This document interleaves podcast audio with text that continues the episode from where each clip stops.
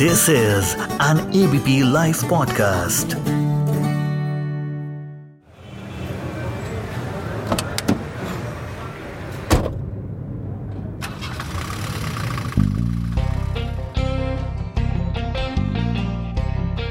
ज़िंदगी एक सफ़र है सुहाना तो हमने भी काफ़ी पहले सुना था कि इस तरह के गीत आपकी ज़िंदगी में आते होंगे, आपके सफ़र भी सुहाने होते होंगे, आप अपने सफ़र को एंजॉय भी करना चाहते होंगे लेकिन कभी आपने सोचा है कि सफ़र सुहाना करने में अगर आपके साथ कोई कंपेनियन हो, कोई साथी हो तो अगर आप अकेले भी सफ़र कर रहे हैं तो वो साथी की आवाज़ आपके सफ़र को और आसान बना देती है और मधुर भी बना सकती है।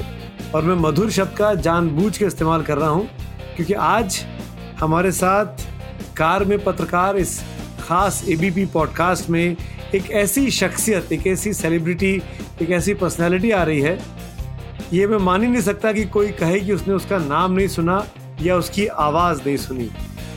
मैं एक ऐसे बंदे से आपको मिलवाने वाला हूँ, जो आप सबने ज़रूर जिनके बारे में सुना होगा, पढ़ा होगा और गुनगुनाया होगा। और कुछ लोग तो उनके गानों पे भांगड़ा भी पा चुके होंगे।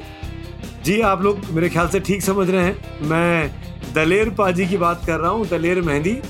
जाने माने bhangra singer, pop singer indie pop उनको आप क्या नाम दे लीजिए? सब गाने उन्होंने गाए हैं। भजन से लेके और शबद तक, गज़लों से लेके और इंडी पॉप तक सब कुछ दलेर मेहंदी के खाते में जाते हैं। तो आइए, शुरुआत करते हैं कार में पत्रकार की और आप सबके सामने अब हाजिर हैं दलेर मेहंदी।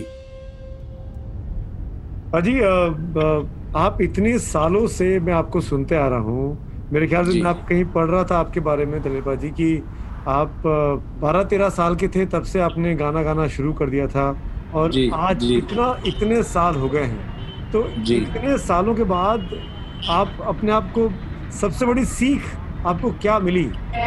कि आप एज एज ह्यूमन बीइंग जो। बताना चाहेंगे अपने लिसनर्स को। आ, मुझे मुझे जो जो सीख मिली ये है कि मैंने आ, कभी भी लाइफ में सिर्फ़ लोगों की सिर्फ़ अच्छाइयों को सीखा जो गुण उनका होता था। जैसे किसी का म्यूज़िक कोई मेरे तो म्यूज़िक का ही विषय रहा है तो म्यूज़िक के अंदर जैसे कि बहुत अच्छा कोई अगर तबला प्लेयर है तो मुझे मैं कभी भी उसकी जाति ज़िंदगी में कभी नहीं गया कि ये ऐसे करते थे इन्होंने ऐसा किया लाइफ में। मैं सिर्फ़ जो जिस जिस टाइम को जितने वो चाहे एक घंटे का तबला बजा रहे हैं या दो घंटे का जो वो परफॉर्म कर रहे हैं तो मेरा हरदम फोकस उन चीज़ों पे रहा। मतलब ये छोटी छोटी बातें हैं लेकिन ज़िंदगी में बड़े बड़े बदलाव लेकर आती हैं और आप बहुत बड़े बदलाव लेकर आती हैं। और आपकी ये सक्सेस सफलता और ये आपका जो सरल और सहज स्वभाव है ना पाजी ये अद्भुत सब में आप मैं कई बार कई बार आपसे इंटरव्यू कर चुका हूँ मैं अपने बीस साल के टेलीविज़न करियर में। लेकिन पॉडकास्ट के लिए पहली बार आपसे इंटरव्यू कर रहा हूँ।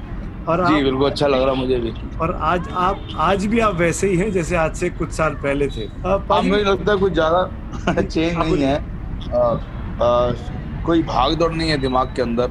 मेरे साथ के कई लोग हैं या कईयों को मैंने बनते देखा है। वो आ, कितने आर्टिस्ट ऐसे हैं जिनको मैंने बिल्कुल अपने हाथों से बनाया और अपनी आँखों के सामने बनते देखा।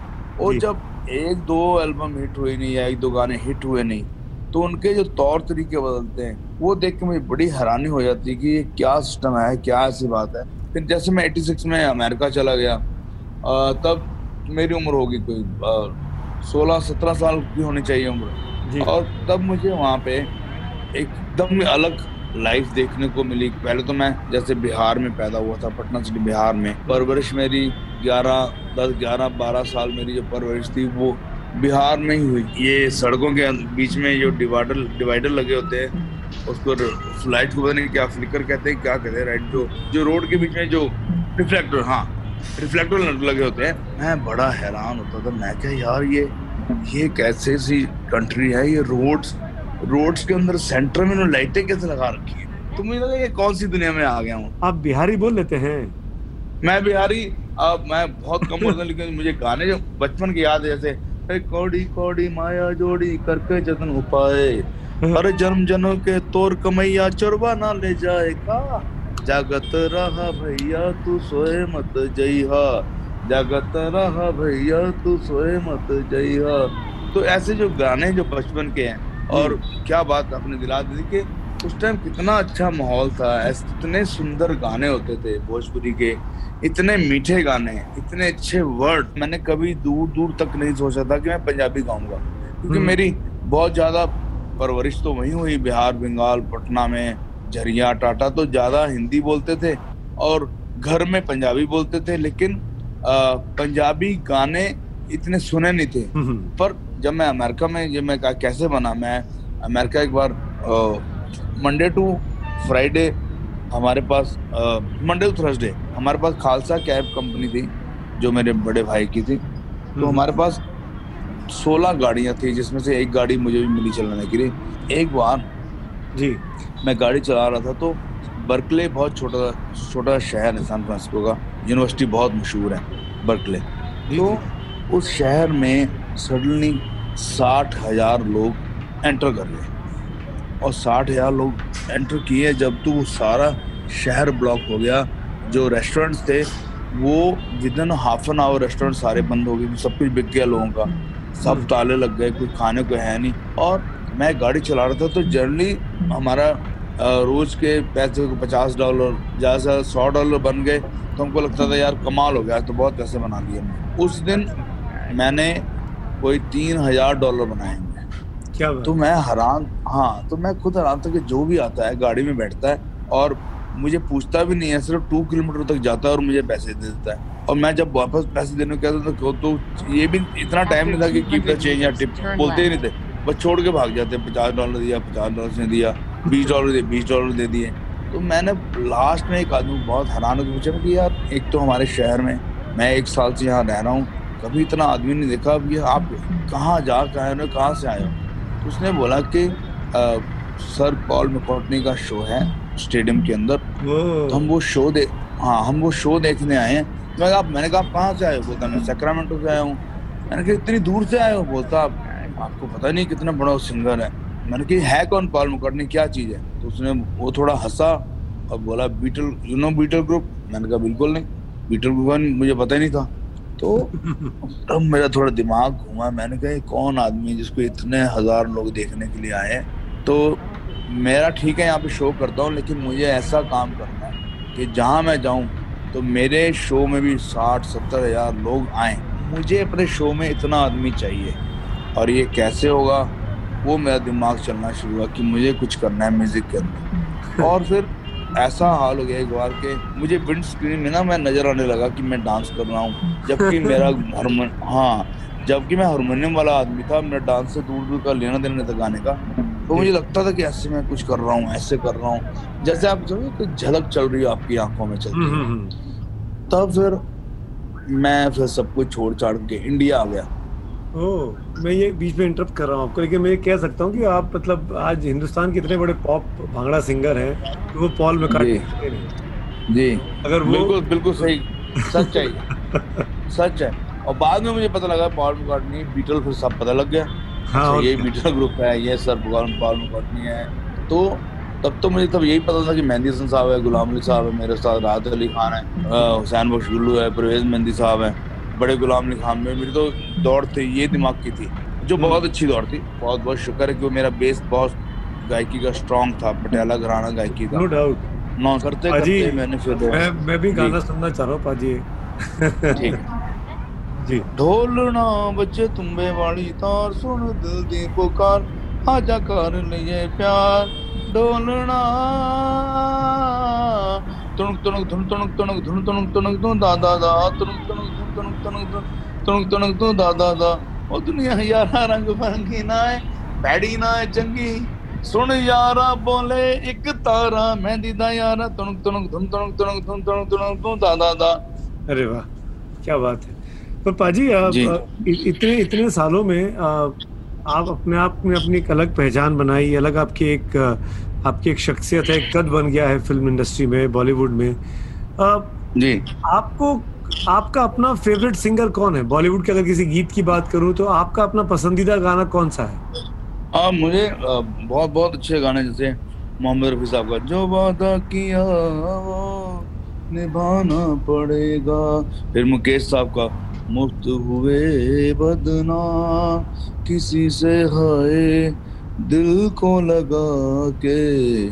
मुफ़्त हुए बदना किशोर साहब के पग घुंघरू बाँध मीरा नाची थी। लग जा गले हँसी रात हो न हो। फिर आशा जी का भैया ना धरो बलमा ना करो वो सेरा ये वाला फिर नंदन चांसा साहब का बॉबी फ़िल्म का गाना। अ, ये बहुत तोबा मेरी ना ढोलना मैं नहीं बोलना। वे मैं नहीं बोलना जा। ऐसे बहुत सारे फेवरेट बहुत कमाल सिंगर जो जो जो हाँ, आजकल के हेम- हेम- हेमंत कुमार साहब। हम्म। आजकल में मुझे जो मैं बहुत ज़्यादा जो सुनता हूँ जी। और जो मुझे लगता है कि क्लासिकल पॉप कवाली सूफी हम्म। जो सारे रंग जो गाने वाला सिंगर है ना मुझे लगता है कि मुझे दिलेर मेहंदी से अच्छा कोई नहीं लगता। अच्छा दलेर मेहंदी के बाद नंबर टू पे? नंबर फिर नंबर फिर अ, अ, मेरे बाद ये मत के मैं मतलब बिल्कुल सच्चे दिल से कहना मैं गुरूर की बात नहीं कर रहा हूँ कोई अपने आप में गुमान नहीं कर रहा हूँ लेकिन मुझे फिर सब एक श्रेणी में बहुत अच्छे लगते हैं। सुखविंदर बाजी बहुत अच्छे गाते हैं सुखविंदर सिंह। बहुत कमाल चाहिए चल छैया छैया बहुत कमाल सिंगर हैं। फिर अ, फिर उसके बाद फिर सारे पायदान नीचे आए थे। उसमें मेरे सारे लोग आए थे। कैलाश खेरा आ जाता है मिक्का आ जाता है ये अरिजीत है और जितने सिंगर बहुत अच्छा गा रहे हैं बहुत बढ़िया। लेकिन अ, ये सारे इक्वल हैं। पर थोड़ा सा अलग हटके अगर अ, बहुत मेहनत वाले आदमी जिन्होंने कुछ काम किया मुकाम बनाया और अच्छा गाया और गा रहे हैं वो सुखविंदर बाजी अच्छा। क्या बात जी इतना वक्त लॉकडाउन में रहा देश करीब पाँच महीने हो गए। क्या किया आपने मैंने मैं तो बहुत खुश रहा ये लॉकडाउन आया इसकी वजह से बहुत सारे बुज़ुर्गों को बहुत बहुत राहत मिली। क्योंकि कितने लोग अस्थमा से बहुत परेशान परेशान थे और हम्म, कितनों को कितनी बीमारियाँ थी और छोटे छोटे कई बच्चों को बहुत बीमारियाँ थी पोल्यूशन की वजह से। तो ये ऐसा ब्रेक आया तीन चार महीने जिससे मुझे लगता है कि लोग सरवाइव करना सीखे। आपने खुद ही देखा होगा कितना पोल्यूशन ठीक हुआ और कहीं पानी कितनी जगह साफ़ हो गए। और फिर एक जून से एक जून से एक जुलाई तक मैंने पूरी गर्मी के अंदर अपनी ज़मीन में 200 अंजीर 200 अनार के पेड़ और दस हज़ार वैसे पेड़ जो पोल्यूशन के लिए बहुत बहुत अच्छे रहते हैं जो पोल्यूशन फ्री करते हैं। दस हज़ार पेड़ वो लगाए। फिर बहुत सारी खेती के लिए बहुत कुछ चीज़ें उगाई। बाजरा बहुत किया। दलीप भाजी अगर आपकी इजाज़त हो तो मैं ये ज़रूर आपसे पूछना चाहूँगा। प्लीज़ बोलिए ना। इस इस इस दौरान में बॉलीवुड में बहुत कंट्रोवर्सी हुई। आप बॉलीवुड बहुत में बहुत रहे। कुछ हुआ। आप हाँ सुशांत सिंह राजपूत को लेके उनकी दुखद मौत के बाद पॉलिटिक्स हुई ड्रग्स का केस सामने आया। आप इस पूरी चीज़ को कैसे देखते हैं? बॉलीवुड के होने के नाते मैं आपसे पूछता हूँ। अब पता क्या है देखिए एक तो चक्कर ही है यहाँ पे कि मैंने एक बहुत अच्छा गाना पहले ही गाया था बच्चन साहब के साथ कि सच बोल सच बोलना है मना लब खोलना है मना दो दो मुंह वाली छुरी ये दुनिया है सबसे बुरी ना ना ना ना ना रे ना रे ना रे ना ना ना ਸਾਡੇ ਨਾਲ ਰਹੋਗੇ ਤੇ ऐश करोगे? तो ये जो बॉलीवुड में जो हो रहा है कई चीज़ें तो वाकई बहुत बहुत ही खराब है ही थी कि यहाँ पे गुटबाजी बनती है और ये इस गुट का है इसको काम देना है इसको बिल्कुल मार्केट से उड़ा देना है। जैसे कि बहुत सारे सिंगर मार्केट में से बिल्कुल ही वॉश कर दिए सोनू निगम इतने अच्छे सिंगर हैं इतने गाने गाए हैं इतना योगदान है उनका। बिल्कुल। और और उनको सिर्फ़ इसीलिए कि एक तो म्यूज़िक कंपनी जो माफिया बना हुआ है हम्म, उसमें ये है कि आपको ना तो पैसे देते हैं और आपसे कॉन्ट्रैक्ट साइन करते कि आपने जो भी गाया इसका जो भी मिलेगा पैसा वो सिर्फ़ कंपनी का होगा आपका नहीं होगा। या हाँ। प्रोड्यूसर या डायरेक्टर का होगा। सिंगर को कुछ देते नहीं है। तो हम्म। बहुत सारे सिंगर उड़ा दिए मार्केट में उन्होंने तो ऐसा यहाँ पे चलता है। रही बात नशे की बात ना अब आप भी आप तो मुझसे ज़्यादा जानते हैं मीडिया में है मैं तो हम हम आम तो पहले के लिकर इतनी खुली शुरू से चलती आ रही है हम्म। उसको पीना सिगरेट पीना ये सब था लेकिन पहले जो मैंने माहौल देखा हुआ है कम से कम जैसे आ, मैं बड़े स्टारों का नाम लूँगा जो पीते थे सिगरेट नशा मतलब कोई और नशीला पदार्थ नहीं सिगरेट पीते थे। अगर वो मुझे देखते थे कि दिलेर मैंने सामने से आ गया तो उनके अंदर ये अच्छाई थी कि वो फटाफट सिगरेट पीछे फेंक देते। या हाथ पीछे करके एकदम छुपा लेते थे कि ताकि पाजी आए पाजी सरदार हैं उनको बुरा ना लगे। जी। लेकिन अब अब जो माहौल जो चल रहा था वो हम वो, वो भी हमने आपके मीडिया में देखा है किस तरह लोग बैठे हैं अपना हाथ में चाहे वो सिगरेट ही पी रहे हैं खुले आम। तो ये सब जो इस वक्त बहुत ज़्यादा माहौल जो था वो ख़राब लग रहा था। अब उसके आगे क्या होना है, क्या करना है तो सरकारी फैसले करती कौन से रूल बनाने क्या रेगुलेशन होने चाहिए। और ये है कि इंडस्ट्री में बहुत सारे इतने अच्छे लोग भी हैं। अच्छा मतलब ये नहीं होता कि कोई अगर नशा ना करे तो बहुत अच्छा है, ये नहीं कहना चाहता लेकिन बहुत सारे ऐसे लोग हैं जो कोई नशा करते नहीं है। इवन कोई बेचारे कई तो ऐसे कि जो नॉन वेज को भी नहीं टच करते, सिर्फ़ वेज ही खाते हैं। तो ये ये अलग ही एक पहलू है इस पे। कितना जितना बोला जाए कम है जितना कम बोला जाए वो कम है जितना ज़्यादा बोले तो भी कम। ये अलग माहौल है। जी। भाजी आपका अपना फेवरेट गीत कौन सा है जो आपको अपना सबसे पसंद हो? खुद आप कौन सा गाना चाहेंगे? सबसे कोई भी किसी का भी। सबसे फेवरेट जो वो तो यार बहुत कमाल था। मेरी गज़ल है। जी। दिल को रोए गुलाम साहब के। दिल को रोए याजगर पसंद अपने दोनों से आशनाई थे। जान में मेरी जान आई थे।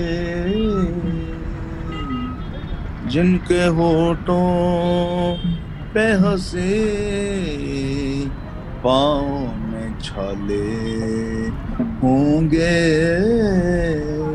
हाँ वही लोग तेरे चाहने वाले होंगे।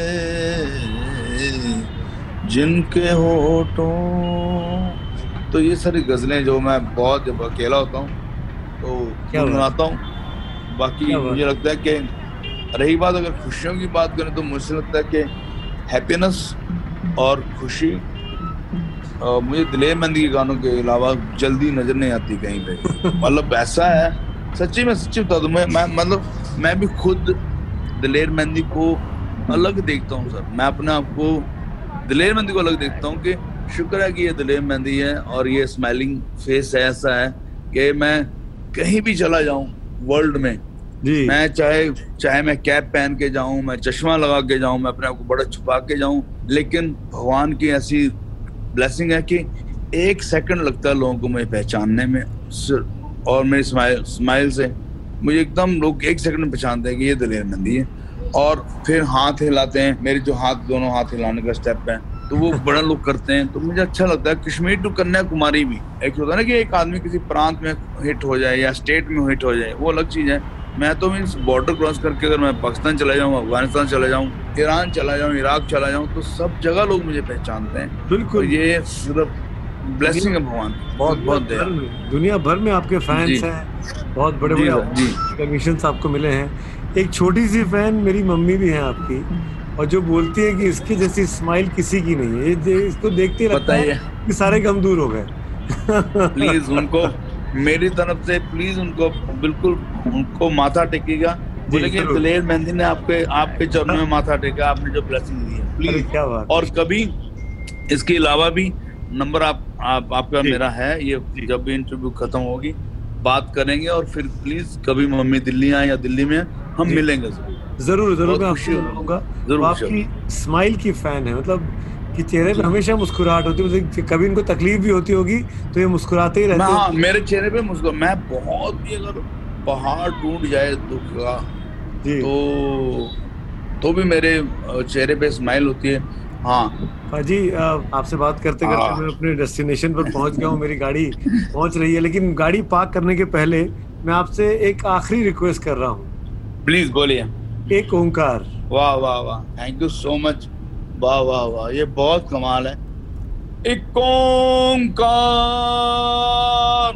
सतनाम, करता, पुरख निर्भव निर्वैर, अकाल मूरत अजूनी सैभम गुर प्रसाद जप, आद सच, जुगाद सच। है भी सच नानक हो से भी सच। जो हो रहा है वो वो सच हो रहा है। जो हुआ वो सच हुआ। जो होगा वो हरदम सच्चा ही होगा। तो ये इसी मेरी लाइफ का एक फिलसफा मेरे साथ जुड़ा रहता है कि जो हो रहा है ये सच ही हो रहा है। इसके लिए अगर मुस्कुराएँगे तो ज़्यादा बेहतर है। तो रोएँगे तब भी टाइम पास होना है मुस्कुराएँगे तो और ज़्यादा अच्छा पास होगा। ये सबके लिए जो मेरी अपनी लाइफ के अंदर मैं लगाता हूँ। बहुत बहुत बहुत बढ़िया पाजी। और मैं ये उम्मीद करूँगा कि आप जी। ऐसे ही हमेशा बने रहें ऐसे ही सफलता आपके साथ रहे और आप इससे अधिक और जो हिंदुस्तान का नाम रोशन कर सकते हैं अंतर्राष्ट्रीय फलक पे वो आप आगे हमेशा ऐसे ही करते रहें। एबीपी पॉडकास्ट के तमाम लिसनर्स आपको थैंक यू बोल रहे हैं और आपकी थैंक यू सलामती की दुआएँ आपको दे रहे हैं। तो दोस्तों ये थे दलेर साहब दलेर मेहंदी और आपने इनकी बातें सुनी इनके गाने सुने इनका शब्द सुना। मैं उम्मीद करता हूँ कि हमारा ये पॉडकास्ट आपको बहुत बहुत बहुत हमेशा की तरह पसंद आएगा। थैंक यू पाजी। Thank you so much thank you so much thank you you You have arrived at your destination. तो दोस्तों, हम अब आ पहुँचे हैं अपने डेस्टिनेशन पर। आज का सफ़र हमारा यहीं तक था। अरे अरे अरे, मगर आपका और हमारा सफ़र एवरग्रीन है, क्योंकि हम आपसे फिर मिलेंगे अगले हफ़्ते किसी नई, ऐसी ही मधुर और खूबसूरत सवारी के साथ। कार में पत्रकार के एक नए सफ़र पर आप सबका मुझे इंतज़ार रहेगा, मेरे साथ ज़रूर जुड़िएगा। तो कुछ वक्त निकालते रहिएगा और एबीपी पॉडकास्ट सुनते रहिएगा। और सुनते रहिए एबीपी लाइव पॉडकास्ट क्योंकि हम ही हैं जो आपको रखते हैं आगे